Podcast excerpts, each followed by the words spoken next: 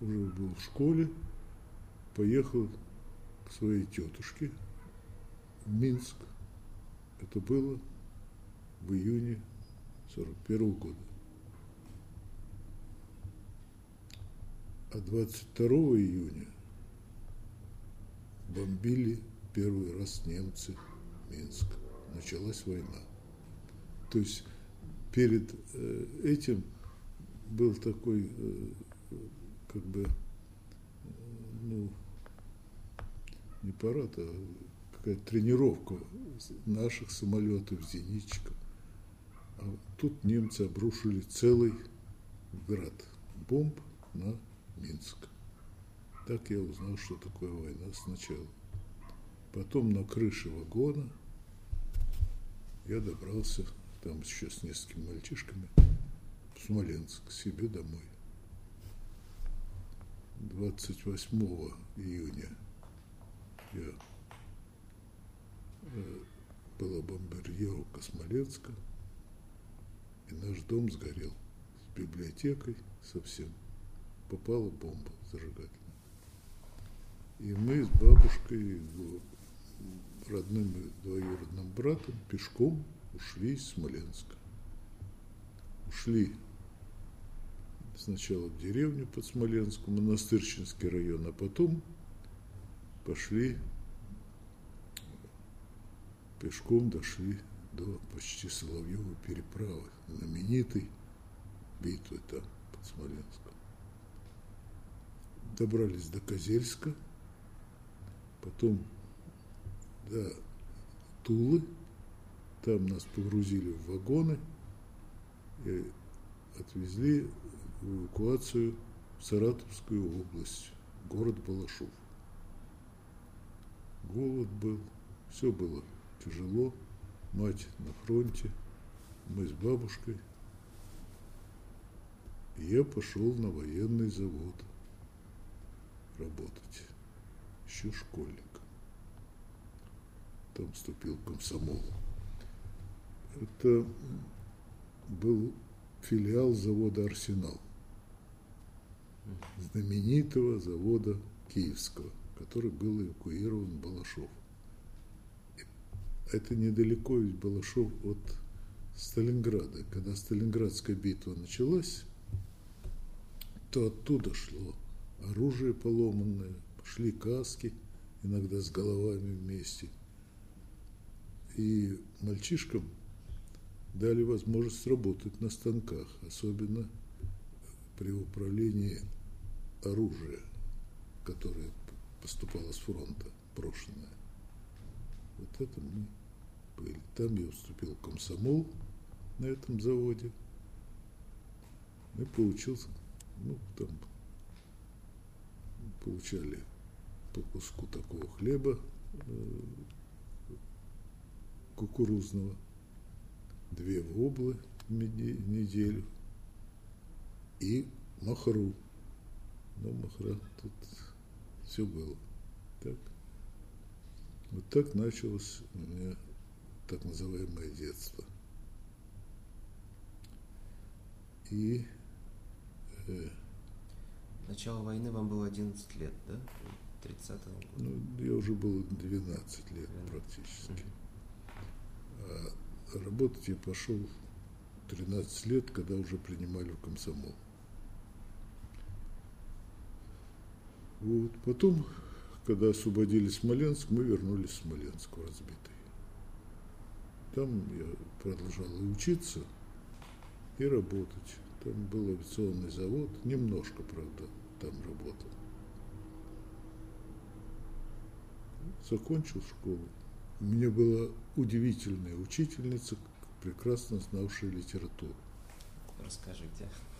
А, а, Она... Что повлияло затем на ваши интересы? Ничего не повлияло я просто был влюблен в то, как она читала и как она знала литературу. Она умерла уже позже гораздо. Я с ней поддерживал все время связь. Софья Наумна Ханина. Такая женщина.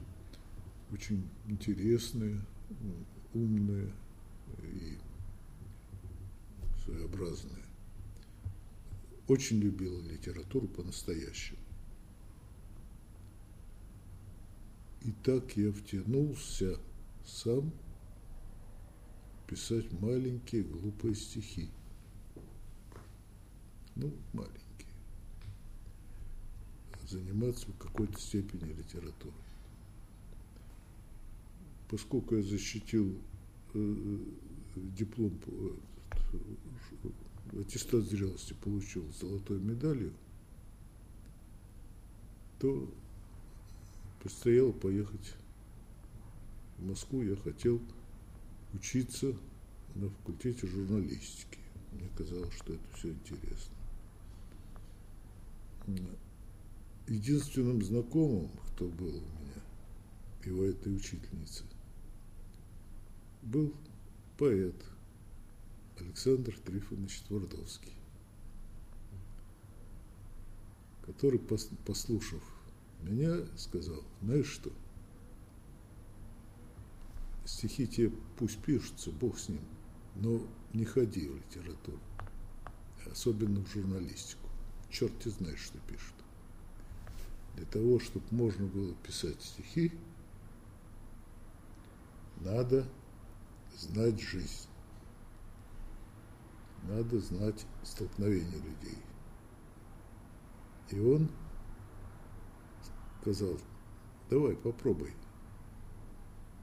Лили на журналистику ты можешь, но журналистика ничего не стоит. А вот если столкновение людей, иди на юридический. Там всегда столкновение. Так я попал на юридический факультет университета. Вот все. Это начало. Но довольно быстро на этом Стромынское общежитие было известно всем. Вот. Меня там избрали председателем клуба студенческого на Стромынке. А он был связан с приходом. К студентам шли артисты. Играл Гилельц, приходил Грибов, приходила э, актрисы самые большие студентам, приходили писатели. Так приходил, например, Илья Оренбург, читал, Трифонов приходил. Вот так развивались связи. А я был председателем правления клуба. Вот. Потом меня избрали комитет комсомола. В конце я стал заместителем председателя комитета комсомола МГУ. И потом э, во время фестиваля вошел в штаб фестиваля, познакомился с Пеликаном, Иржи Пеликаном, председателем МСС, Международного союза, молодежного союза. И э, в то время уже начал заниматься на факультете comparative law, сравнительным правом. То есть не только нашим законодательством, но законодательством зарубежным, сопоставлением. Вот и все. Так я э, появился в университете, такова была судьба. Э, как студент я довольно быстро, потом как аспирант, познакомился с альпинистами в университете и э, женой, которая была заместителем э, секретарь, членом комитета комсомола. И мы с ней первый раз пошли в горы. А кто был в этой компании еще? Не сразу. Потом были все. Самые разные люди ходили. Ну, хорошим альпинистом был Рэм Хохлов, будущий ректор. Тогда он еще не был ректором. Были альпинисты еще. Мы целой группой ходили в горы. Были на Тяньшане, были э, Крымских горах были э, по всему Енисею, смотрели все горы на э, были в Красноярске на Орлиных скалах знаменитых и так далее. Вот было такое времяпровождение. А Мы познакомились с Людмилой там, она ходила вместе со мной. А потом уже, когда я закончил факультет и аспирантуру факультета, она стала моей женой, и мы живем уже 55 лет вместе. Анатолий Иванович, а вот ваши из своих однокурсников и преподавателей, кого бы вы, Ну, это был, ну, во-первых, мы были очень дружные. Дело в том, что факультет состоял из трех э, групп. Одна группа – это были военнослужащие, которые прошли войну. Они жили в общежитии, все в общежитии в Москве, в МГУ. Так? там были, были жили. А, это крепкий народ, многое я от них многое услышал, многое узнал и в очень хороших отношениях. Сохранялись эти отношения еще 10 лет последний человек ушел из жизни. Так. А вторая группа была москвичи. Это народ такой. Они уже бывали в консерватории, в библиотеках, они уже разбирались во многих вещах и немножко были по отношению к нам, работягам, которые пришли, среднему звену, так критически настроены. Вот это и заставило меня больше всего заниматься, догнать во что бы то ни стало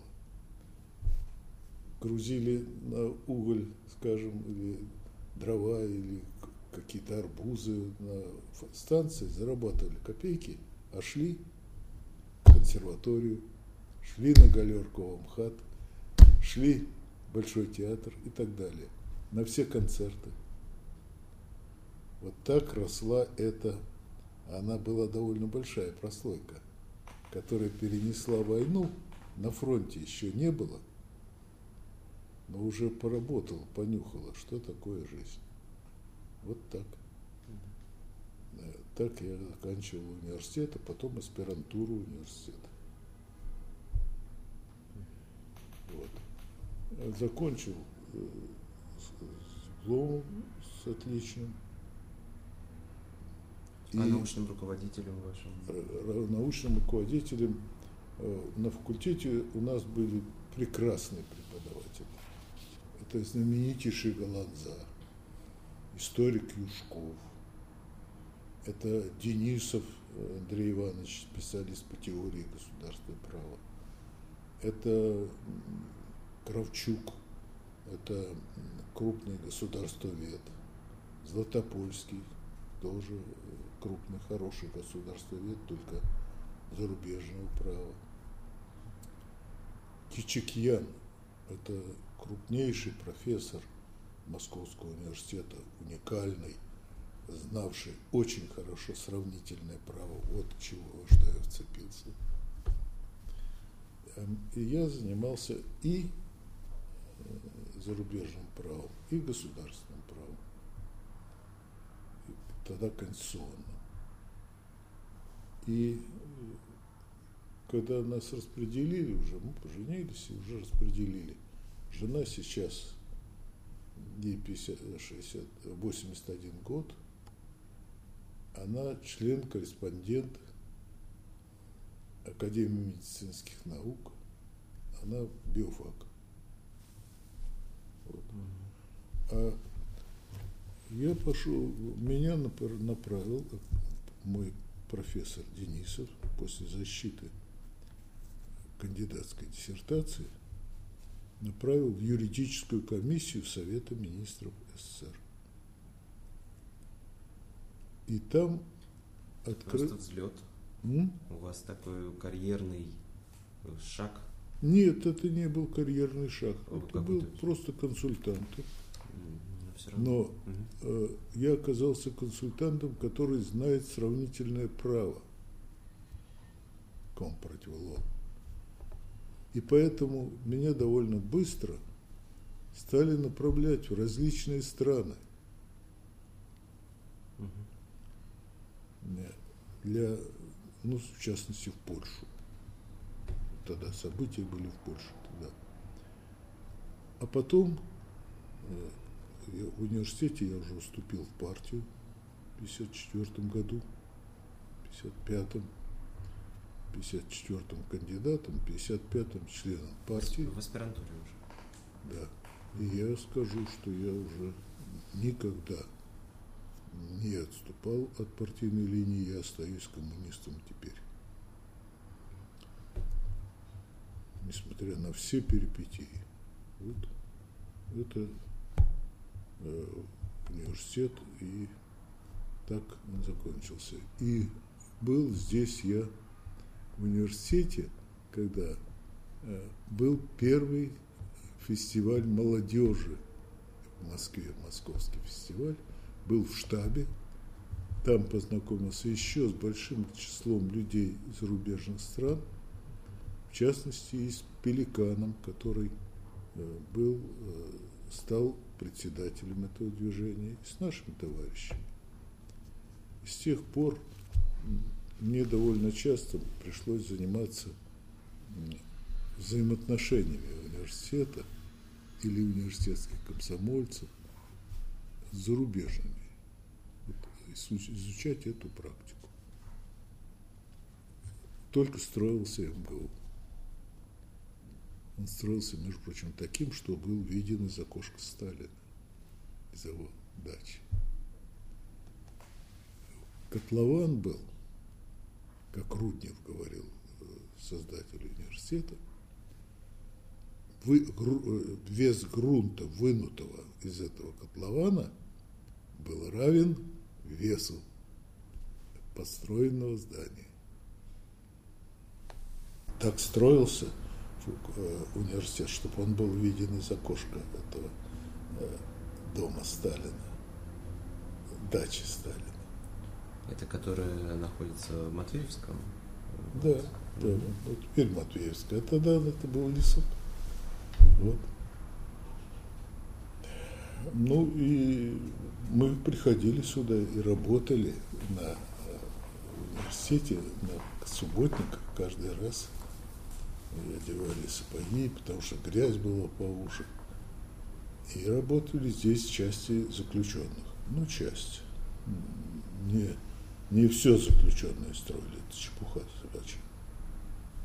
Вот так, так связался.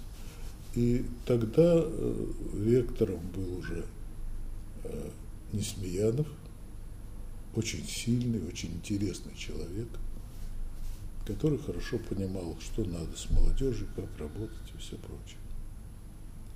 Тогда же настигла нас смерть Сталина,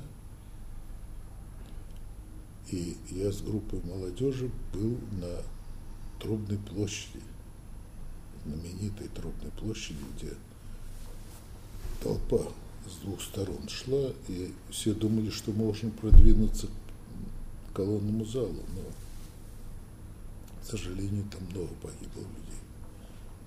Мы целую ночь там простояли, и я, ну, помогая разобрать, чтобы как, как, как, хоть как-то помочь. Это военные были, э, и стояли грузовики, а люди шли и под грузовики, и на грузовики, все, что хочешь. Так я познакомился, что такое толпа московская. Вот. И э, тогда уже у меня заканчивалась диссертация. Уже, но э, вот так я, в общем, увидел все. А вот эта смерть Сталина, как вот изнутри этой толпы ваши ощущения, как можно передать? Величайшее горе. Искренне. Абсолютно искренне. Никаких вопросов не было. Ничего подобного, что сейчас говорят, это абсолютная чепуха. На Трубную площадь с двух сторон шли люди, думая, что там начинается движение к колонному залу. Движение к колонному залу по узенькой улице, а там с одной стороны такой монастырь, стена, вот, там буквально протаскивали человека по этой стене. Но ничего не получалось. Шли люди, шла толпа, подлезали под машины военные, и мы говорили, нельзя, там задавят. Все равно шли. Вот какое было отношение к Сталину. Огромный поток, огромное, без преувеличения, уважение и любовь к этому человеку. Огром, огромное страдание, как они будут жить как будет жить страна без Сталина. Это точно, это я ничего не припомню. Вот. Это точно. Я видел Сталина только один раз на в параде физкульт... Наша колонна шла МГУ, а он был на мавзолее. Вот все. Вы, заним, помимо, вы занимались спортом в университете, да? Нет, я же, же альпинист был. Ну, понятно. Да, это такая штучка. Только на лето в, Альп, в альпинизм, в горы, а здесь тут это общественная жизнь. А в толпе кто-то был, не знаю, с семьями, с детьми? Был, были люди? Нет, с детьми было мало. С детьми мало понимали, что нельзя, угу. потому что раздавят просто. Но я явился, вернулся в общежитие без, э, от, с оторванными подметками ботинок и отборными пуговицами пальто, все, целиком. Ваша, ваша группа не пострадала? Которая ну, я не помню. По-моему, кто-то, кому-то там досталось, но все мы вернулись в общежитие. Это точно. Вот. Э, страсти, которые описал Латушенко, я ему, между прочим, сказал, мы встречались, не соответствуют действительности. Величайшее горе двигало Москвой. Ничего больше. И заботы о том, а как жить будем как будет жить страна без э, руководителя такого. Вот и все. И я понимаю это, потому что не, не занимаюсь никакой агитацией. Эти люди привыкли, что в течение почти пяти лет этот человек концентрировал в себе волю победы над, над Гитлером. Вот что главное я видел потом, когда на параде э, Победы, когда первый был парад Победы, бросали гитлеровские знамена к подножью мавзолея, это был, это был акт, это не была радость, это был акт борьбы с фашизмом. Вот. Вот это война. А после этого, э, и еще и до, до защиты диссертации, э, поскольку я знал язык, э, не язык, а вот это сравнительное право, то меня направили в юридическую комиссию Совета министров СССР. Я ушел из университета. Уже в то время, когда ушел, после этого через год защитил кандидатскую диссертацию. Вот. Э, надо сказать, что э, в юридической комиссии было интересно, и руководил эти, этой комиссией э, Андрей Иванович Денисов, профессор Московского университета и одновременно председатель ВТО, что ли, называлось, это комитет по связям с зарубежными странами. Вот. Я проработал там довольно долго. и в университете, э, в журнале «Советское государство и право», и все. Мы с еще одним выпускником университета сделали рубрику «Зарубежное законодательство». И в каждом журнале появлялось в конце 3-4 колонки или 3 страницы о, о том, как развивается зарубежное законодательство. Это было впервые сделано, потому что э, советский читатель мог сравнивать, что у нас, что у них. Вы имели доступ к материалам и к, в общем, к актуальным материалам? Абсолютно. Потому что можно было подписаться вполне на французский журнал «Право», это точно, это я получал, на немецкий журнал «Право», на э, «Право Индии», это все получали мы, э, редакцию журнала, и переводили это на язык. Никакого запрета не было. Мы занимались, иногда это был какой-то, может быть, какой-то такой антикапиталистический там дух, приходилось писать в, в аннотации, что они осуждают там что-то и так далее. Но выходили. Это можно посмотреть в любой библиотеке. Это в течение 5-6 лет продолжалось. 50-е годы. Да.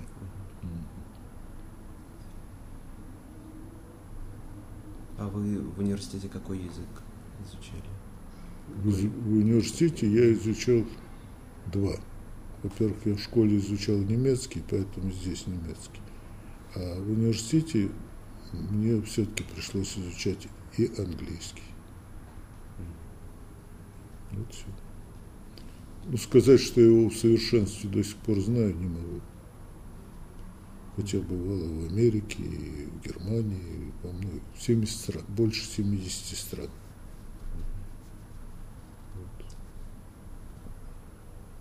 Анатолий Иванович, вы, не могли бы вы еще рассказать о том, как возникла ваша вот эта вот, как вы в сорок восьмом году страсть к коллекционированию? И... Ну, это я уже рассказал. Речь идет да. о том, что встретившись... Совершенно случайно. Да, совершенно случайно. И я стал собирать книги старые, в том числе очень редкие, и даже марки стал собирать зарубежные и советские. Угу. Ну, в общем, это такие, такие бывают чокнутые коллекционеры, как я. Вот. И я скажу, что, ну, я рассказал вот то, то как встречался со Смирновым Сокольским, вот это все сюда вписывается. Сейчас э, э, библиотека Смирнова Сокольского, которую хотели немножко, как говорится, разобрать на части, а там это невероятная ценность. Она полностью, и кабинет Смирнова-Сокольского перенесен в библиотеку Ленина. В этом я участвовал, чтобы его перенести и сохранить полностью. Да и, и это был уважаемый человек, вы знаете. Вот. Он-то мне как раз и сказал, что вот все это хорошее, все, видишь, вот родище, какая прелесть какая. Но это сухие листья. Вот бы услышать голос, вот бы узнать, как это рождалось, вот бы расспросить родищего, почему это у него так. По сути, Пушкин, какой песклявый голос был. Ну, не знаю, а может, хороший. Вот как. То есть э, он, он заводилой был, не я.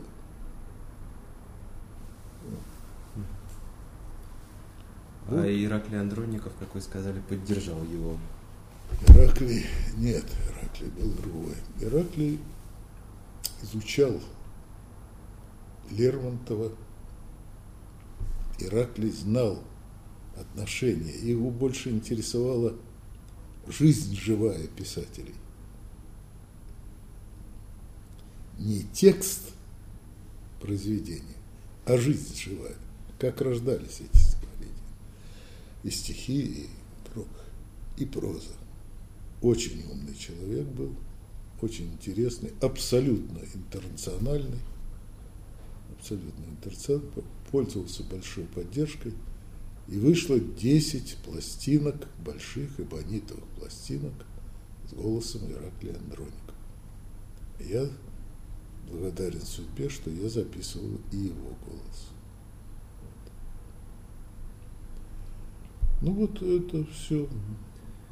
Анатолий Иванович, а вот э, как продолжалась ваша работа в комиссии при Совете Я министров? занимался сравнительным правом, угу. был в Польше во время событий, э, видел там и разговаривал с Гамулкой, генеральным секретарем, и э, э, маршалом Польши Константином Рокоссовским, который стал министром обороны Польши на, который, на некоторое время. Это потом появится Ярузельский. А сначала был, был наш маршал там. И с ним-то я встретился. Тоже очень интересная была встреча. Вот, и в 56 году меня переводят из юридической комиссии в 56-м точно. Ну, в общем, хрущевский период кончается, и начинается Брежневский. Брежнев приходит в Кремль, и ему нужен человек, который знает зарубежное право.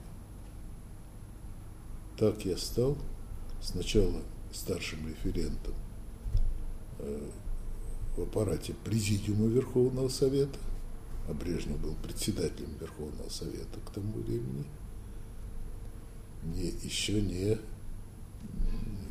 генеральным секретарем. Вот так я попал э, вот на работу туда.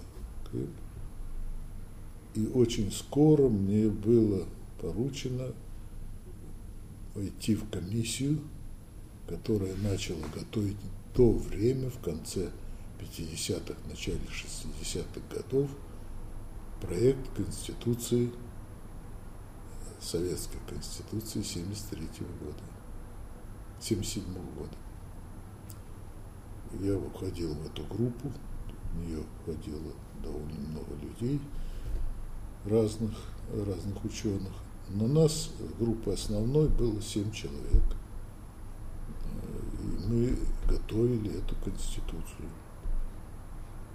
И тогда же было поручение, Хрущев позвонил Брежневу, попросил кого-нибудь из наших работников заняться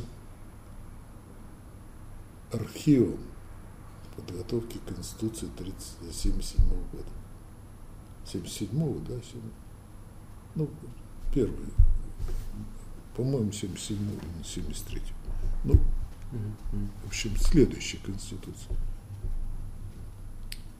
И я сказал, как я могу заниматься архивом, когда это все было в руках Сталина. Сталин все занялся. И сказали, вам дадут. И мне дали архив. И так я четыре месяца работал над архивом Сталина по Конституции. Увидел все тонкости его работы. И познакомился с этой личностью вообще.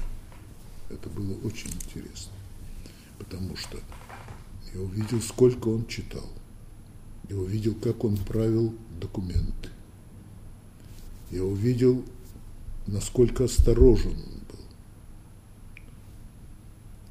был, никогда не упячивался по каким-то личным вопросам и так далее. Да, это был строгий человек. Да, были, видимо, нарушения, там, могло быть и резкости, но это был очень умный и очень сильный политик. Это так. отдельно. Тут можно о Сталине рассказывать. Очень. Ну вот, да, если можно, Анатолий Иванович. Это отдельно, потому что тут э, надо взять э, тот документ, который я, э, те документы, которые я изучал по Конституции, там все прошло через руки Сталина. Это очень интересно. То есть по ним можно, по ним вы так или иначе можно его портрет, да, портрет для себя да, портрет, нарисовали. Портрет. Вот.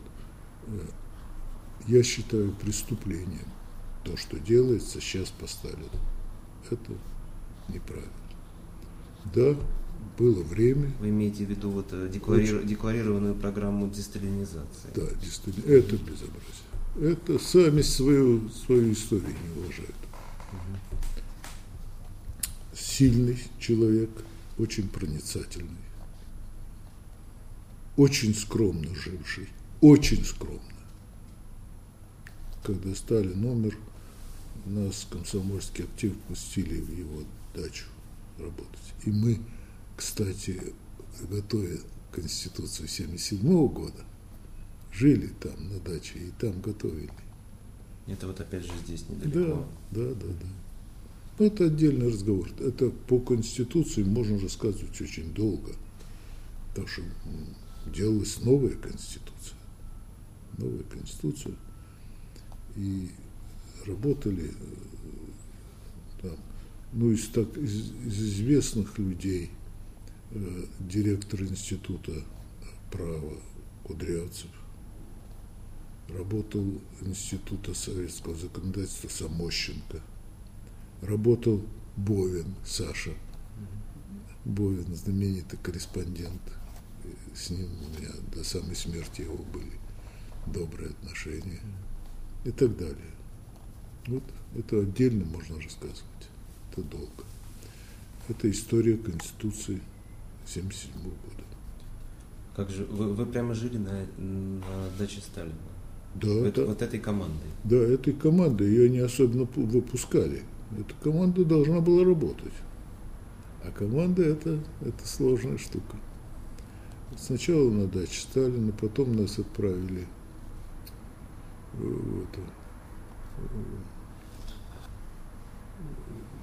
в Заречье, там еще где-то там в нескольких местах, а потом работала. Сколько лет всего продолжалось? Очень долго. Она с 68 года шла работа. С 68 года по 77 А кто вас курировал из... Пономарев. Mm. Секретарь ЦК Пономарев. Mm. И Демичев. А потом, когда была готова Конституция, э, Александров, помощник, Брежнева. И я вдвоем прочитали Конституцию Брежневу и обсудили с ним очень многие вопросы. А, в смысле, прочитали вслух? Да. А почему был выбор, почему именно так, почему? А потому что перед ним лежал текст, и можно было комментировать. Mm. Там же много споров было. Конституция это всегда очень спорный вопрос. Потом мы получили еще огромное количество предложений э, от населения и все прочее. Вот так. Предложения от населения? Да. То есть... Э... 400 тысяч. Ну, это я могу посмотреть сейчас. Около 400 тысяч предложений было. Из них очень много учтено было. Очень много. Даже одна принадлежала Леониду Ильичу лично. Он, ему очень понравилось. Э, Почему даже? Ну, это потому, что остальное он был согласен. Угу. А тут он, это статья о отношении детей и родителей, что совершеннолетние дети, дети должны помогать своим родителям. Это и есть статья в Конституции.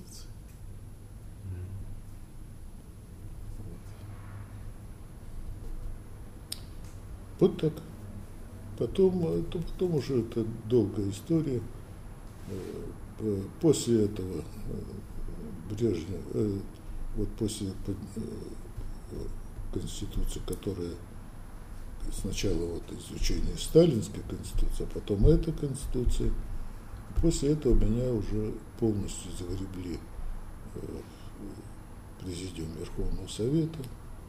Я стал заместителем заведующего отделом по вопросам работы советов. Потом э, написал докторскую диссертацию там. Потом э, стал, э, был уже заведующим отделом, не заместителем, а заведующим отделом. А как отдел назывался? Отдел по вопросам работы совета. Вопросом работы совета. Анатолий Иванович, а вот после, так скажем, общежития, где вы жили в Москве? Вот как? Э, Я жил долго-долго в общежитии, потом жил угу. в общежитии э, Московского университета. Дали комнату как аспиранту. Вот. Потом женился, и у нас была небольшая комнатушка, э, там около Лялин, что ли, переулок называется, там, в центре, с женой вместе и с ее родителями. Отец у нее работал на метрострое, а жена была у него химик.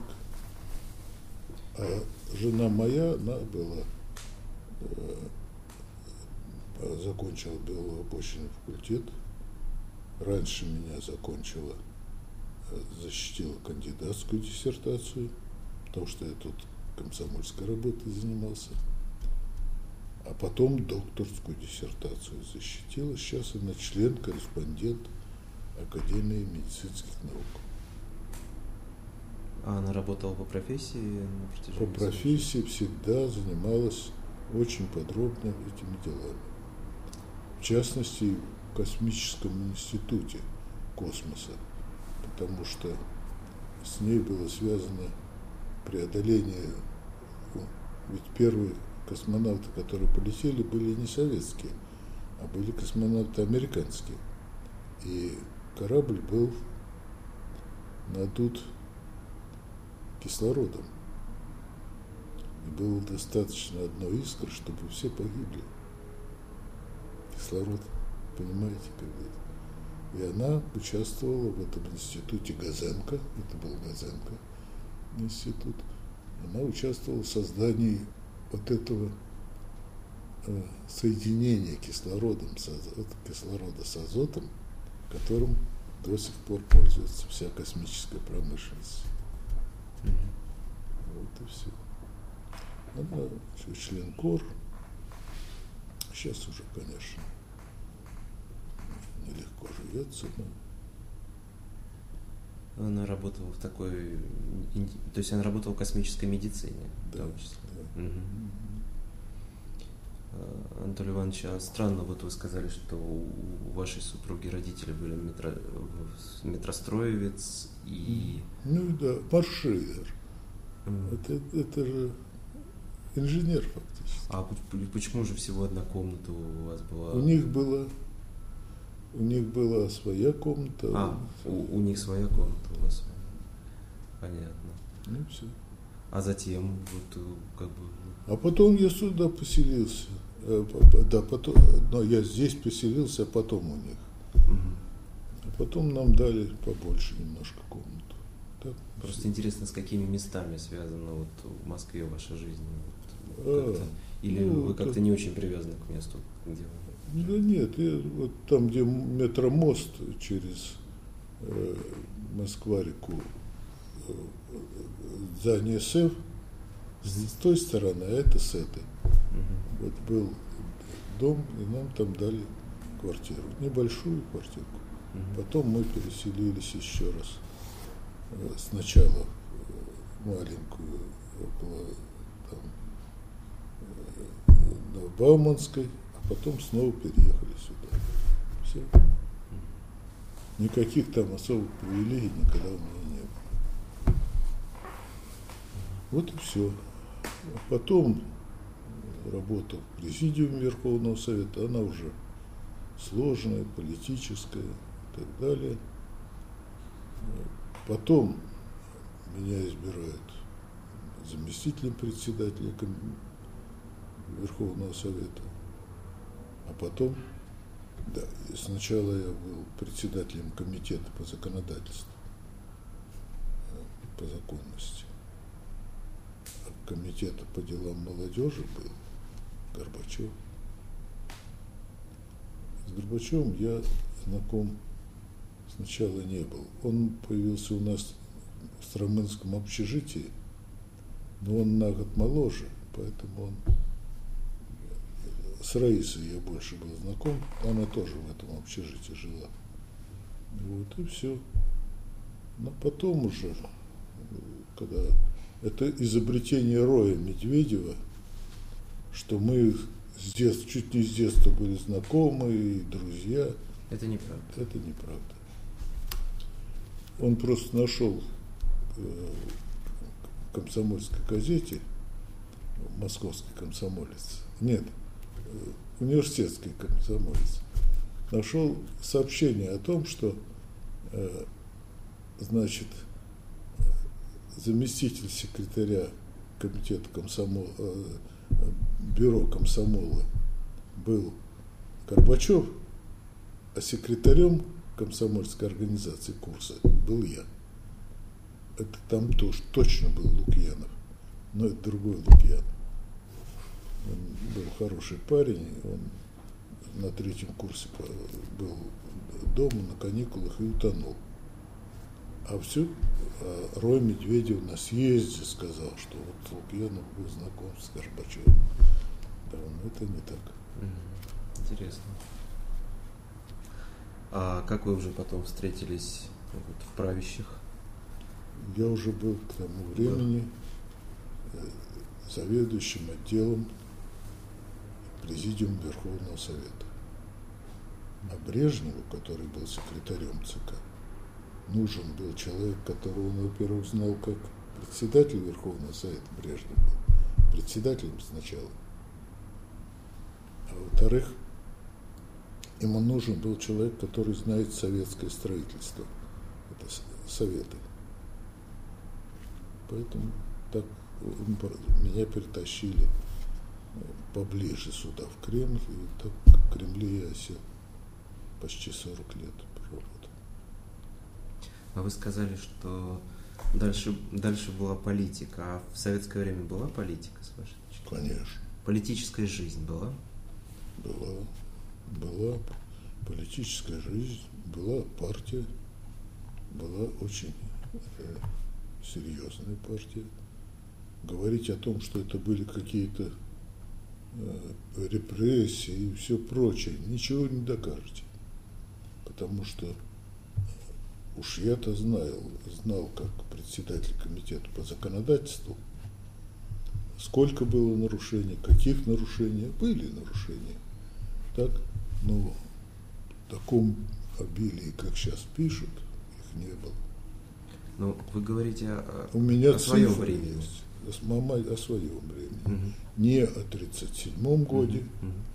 а, и не о 1934, когда речь шла о борьбе с э, кулаками, борьбе с, действительно с контрреволюцией, с троцкизмом.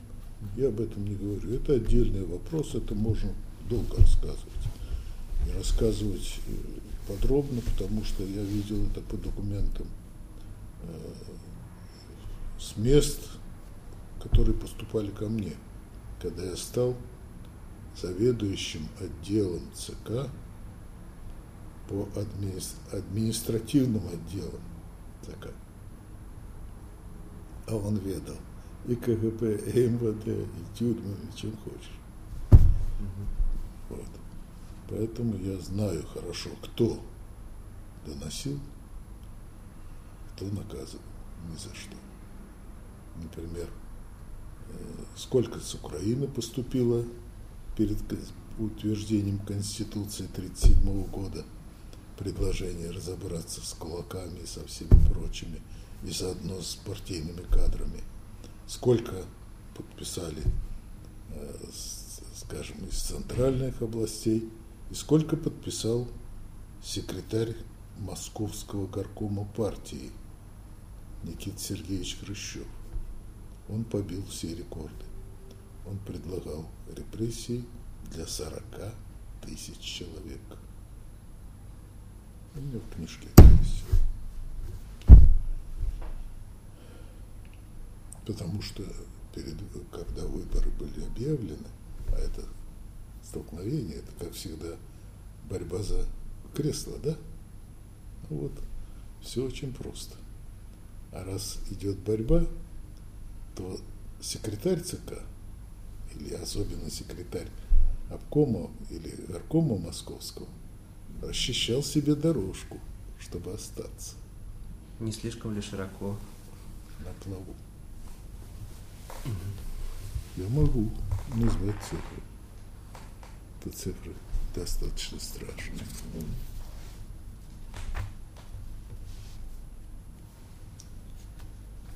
Раз уж об этом зашла речь, интересно ваша, ну, в целом трактовка этого такого знакового явления. Ну, это долго рассказывать, вы знаете, это можно было бы отдельно рассказать лучше. Может быть, отдельно. Да, потому что это доберемся когда-нибудь, то до этого доберемся. Угу. Ладно. Когда было объявлено о выборах, и они были, как известно, многомандатными, так? Совета избиралось 51 тысяча человек, и с мест поступали предложения расчистить от так называемых этих кулаках бывших и все прочее. Вот они.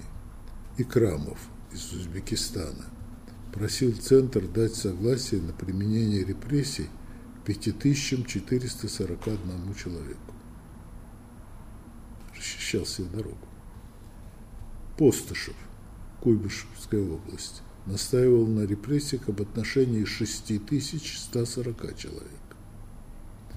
Эйхе, несчастный Эйхе, тут такая была шумиха поднята, что его ни за что расстреляли и все прочее. Из западно-сибирского края в отношении 10 800 человек. Евдокимов, Азово-Сибирский край, в отношении 10, Азово-Черноморский край, 13 606 человек. Что касается Хрущева, а он от имени коммунистов Московской области заявлял о необходимости разыскать и учесть при, и приговорил к расстрелу или высылке 41 тысячи 305 человек. А это творец оттепели, да? А? Творец оттепели. Да, творец оттепели. Кулаков, бывших кулаков и уголовников. Я ничего не изобрел, это документы. Вот все.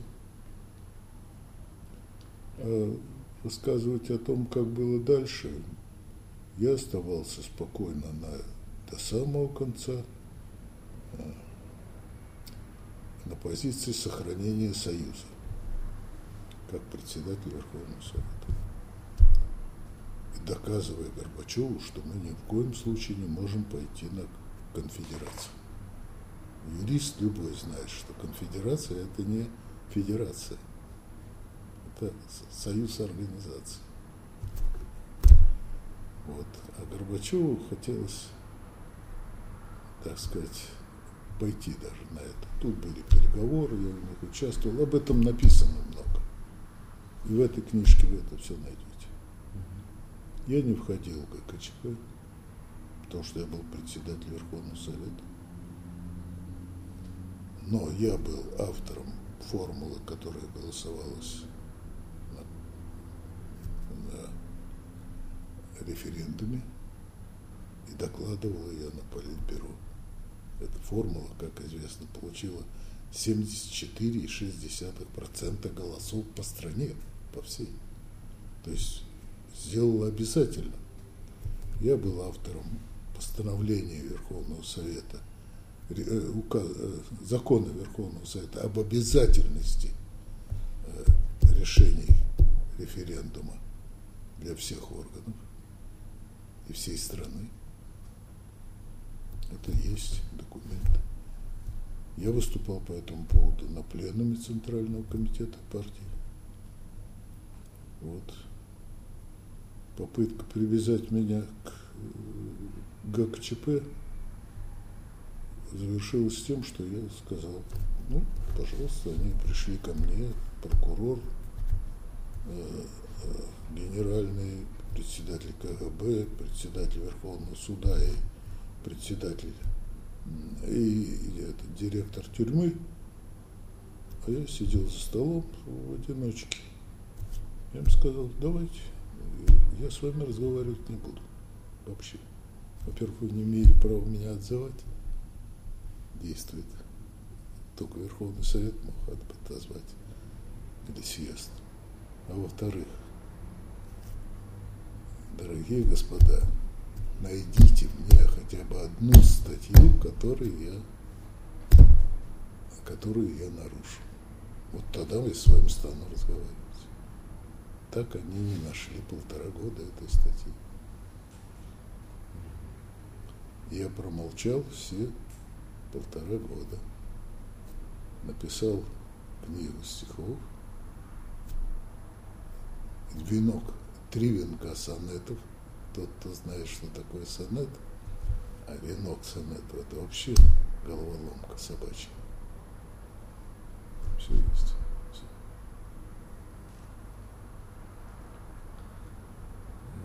Анатолий Иванович, вот э, распространено такое мнение, что в советское время политическая мысль существовала э, в разных формах, в скрытых формах, в, ю, в юриспруденции, в, в исторической науке, э, а потом так или иначе появилась вот дисциплина научный коммунизм.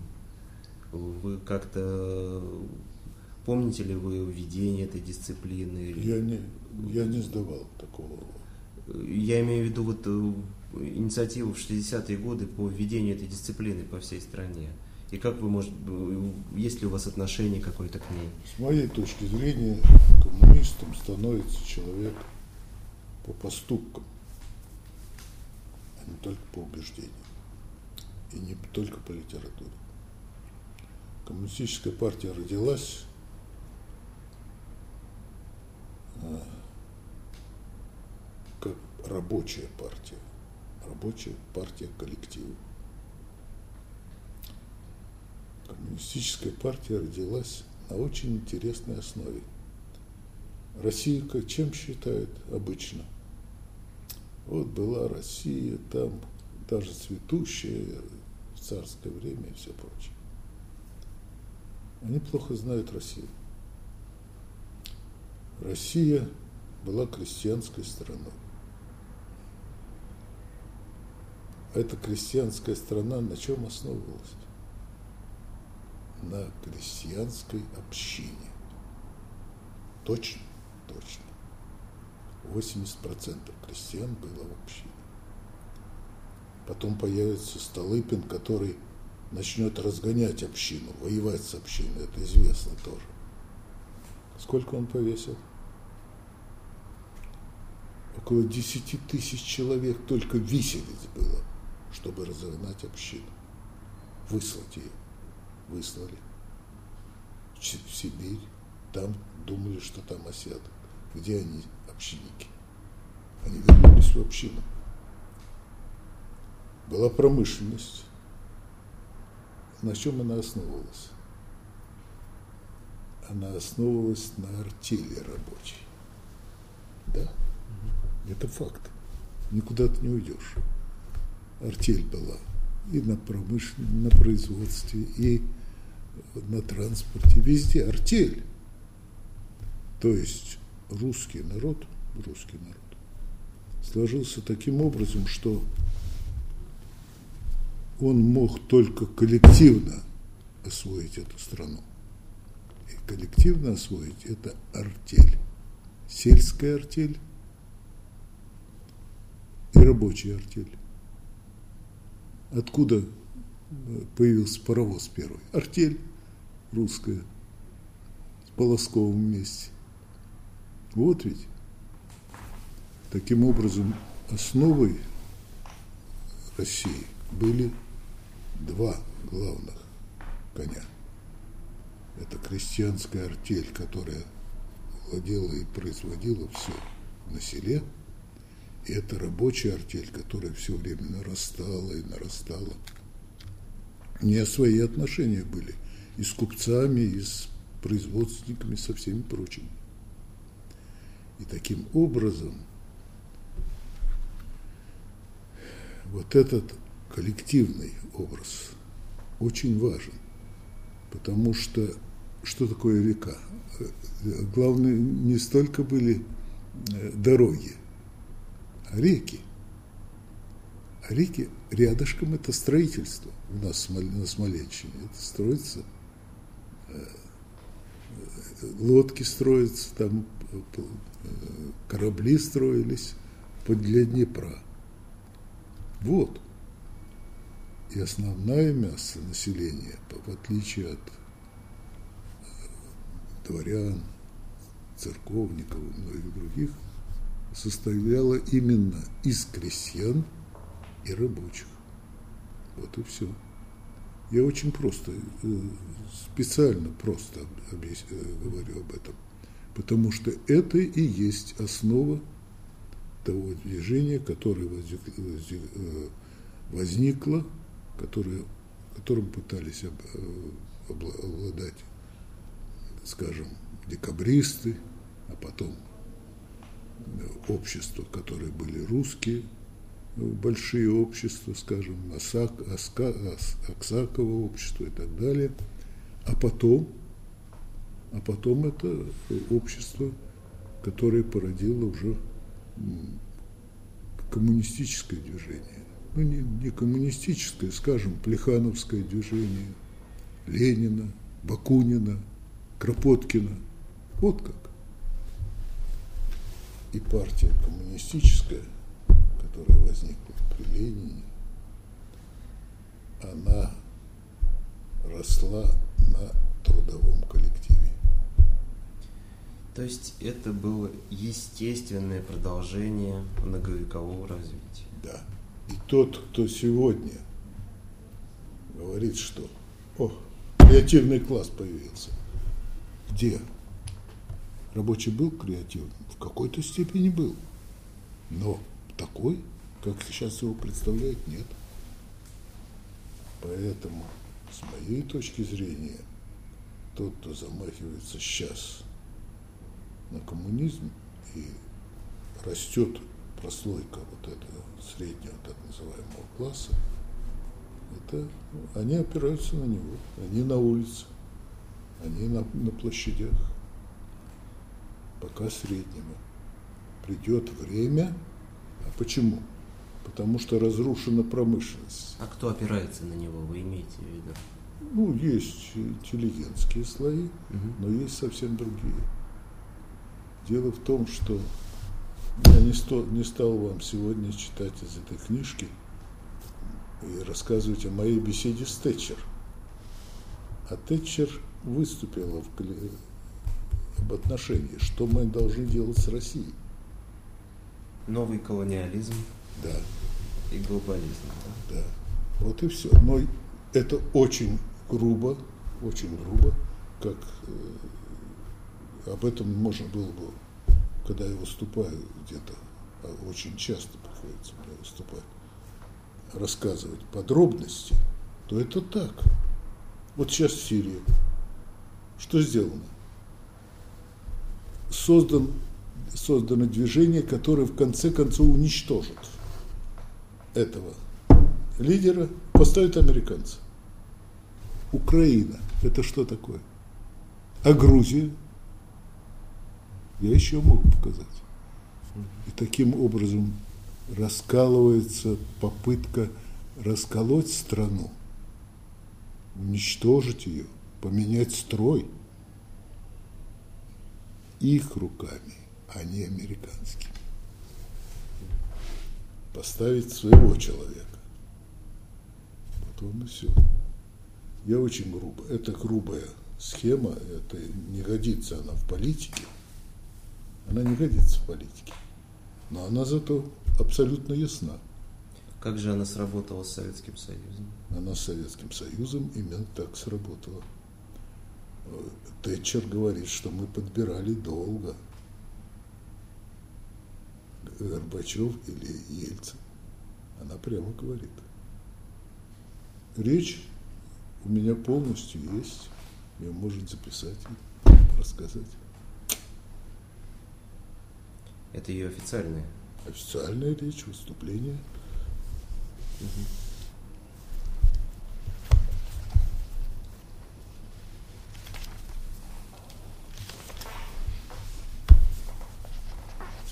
Марготка.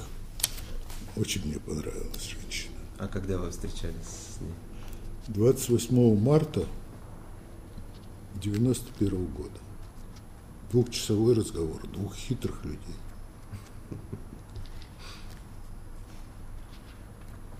То есть это был очень дипломатичный разговор? Ну, черта с два. Она очень прямая, мне это очень нравилось. Тэтчер, Тэтчер, Тэтчер. Вы сейчас смотрите книгу «Парламентаризм».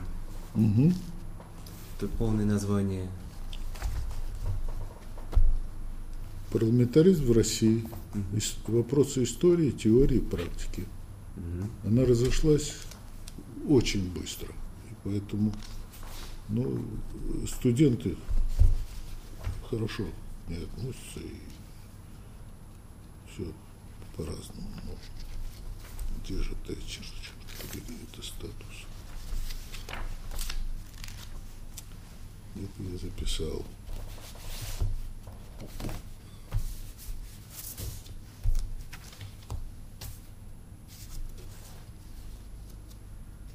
А в книге описано ваше общение с ней, да, в том числе? А? В том числе в книге описано ваше с ней общение. Нет, это особенно не, не описано. Там есть цитаты из речи? Речь речи. Вот 101 страница. Вся речь. Вся речь. Вся речь приведена. Мне ничего не надо доказывать. Это она сама доказала, Марготка. Тут три. Вот.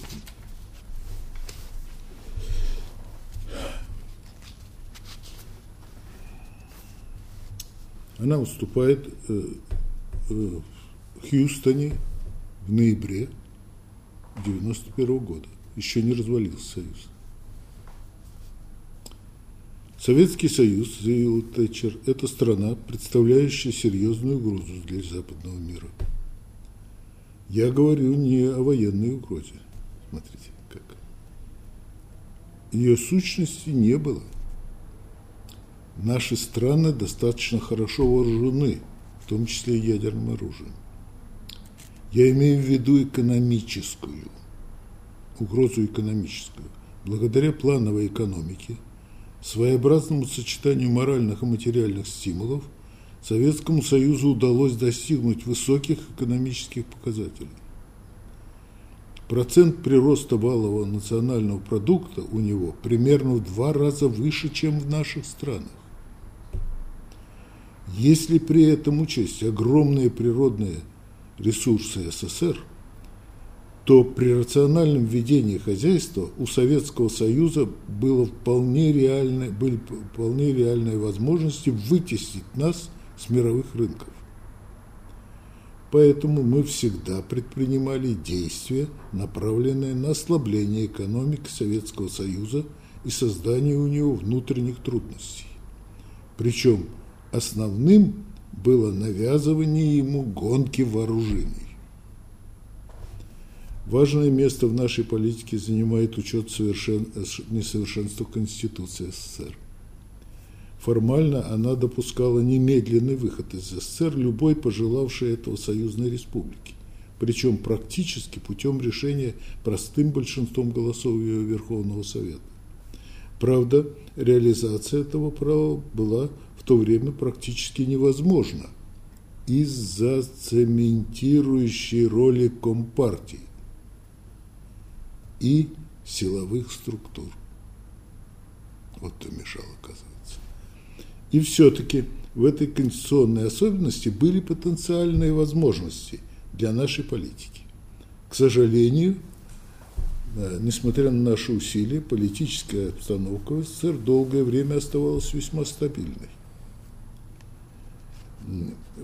Э, однако вскоре стала поступать информация о ближайшей смерти советского лидера и возможности прихода к власти на, с нашей помощью человека, благодаря которому мы сможем реализовать наши намерения. Тэтчер, Тэтчер. И говорит не мне. Она говорит в Америке. Так? Это была оценка моих экспертов – а я всегда формировала очень квалифицированную группу экспертов по Советскому Союзу и по мере необходимости способствовала иммиграции из СССР нужных специалистов. Этим человеком был Горбачев, который характеризовался экспертами как человек неосторожный, подтверждаю, внушаемый и весьма честолюбивый. Он имел хорошие взаимоотношения с большинством советской политической элиты, и поэтому приход его к власти э, с нашей помощью был возможен. Деятельность Народного фронта потребовала больших средств. Не потребовала больших средств. В основном это были расходы на, на множественную технику и финансовую поддержку функционеров. Однако весьма значительные средства потребовала поддержка длительных забастовок шахтеров. Большие споры среди экспертов вызвал вопрос о выдвижении Ельцина в качестве лидера Народного фронта с перспективой последующего избрания его в Верховный Совет Российской Республики. Противовес лидеру Горбачеву. Большинство экспертов были против кандидатуры Ельцина, учитывая его прошлое и особенности личности. Вот этого я знаю, как облупленного, потому что в одной даче с ним жил. В одной даче. С Ельцином. Деревянной. Здесь, с Ельцином. С его семьей. Однако состоялись соответствующие контакты и договоренности о решении проталкивания Ельцина – было принято. С большим трудом Ельцин был избран, правда, вы знаете, тремя голосами. Председателем Верховного Совета России. И сразу была принята декларация о суверенитете России. Вопрос от кого, если Советский Союз был в свое время сформирован вокруг России, это было действительно началом распада СССР. Борису Ельцину была оказана существенная помощь и во время событий августа 1991 года, когда руководящая верхушка СССР, блокировав Горбачева, попыталась восстановить систему, обеспечивающую целостность СССР. Сторонники Ельцина удержались, причем он обрел значительную, хотя и не полную, реальную власть над силовыми структурами. Все союзные республики, воспользовавшись ситуацией, объявили о своем суверенитете. Правда, многие сделали это в своеобразной форме, не исключая членства в Союзе. Ельцин-то, э, Марготка даже это увидела. Таким образом, сейчас де-факто произошел распад Советского Союза. Однако де юра Советский Союз существует. Я уверяю вас, что в течение ближайшего месяца вы услышите о юридическом оформлении распада Советского Союза. Эта речь была произнесена Тэтчер примерно за две недели до сообщения о Беловежских соглашениях.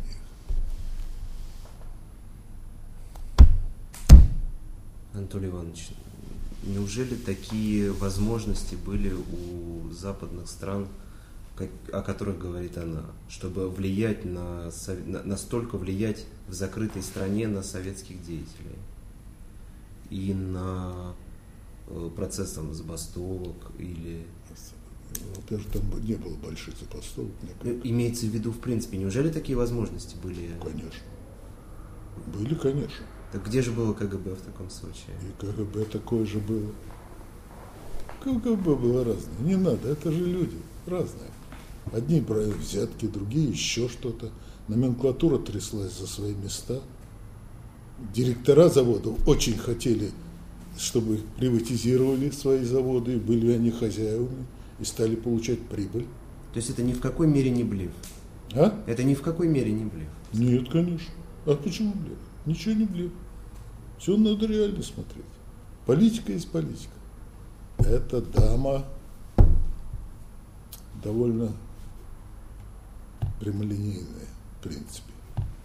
А Тэтчер, она даже мне в тюрьму прислала книжку свою. Мне она понравилась. Понравилась, потому что сидели за столом два хитреца.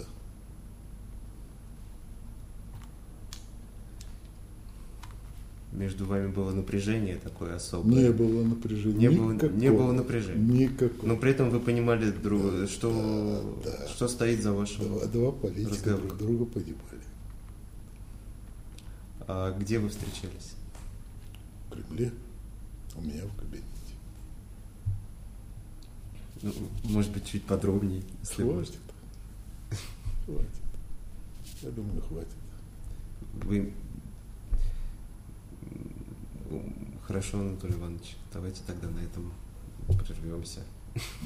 Хорошо.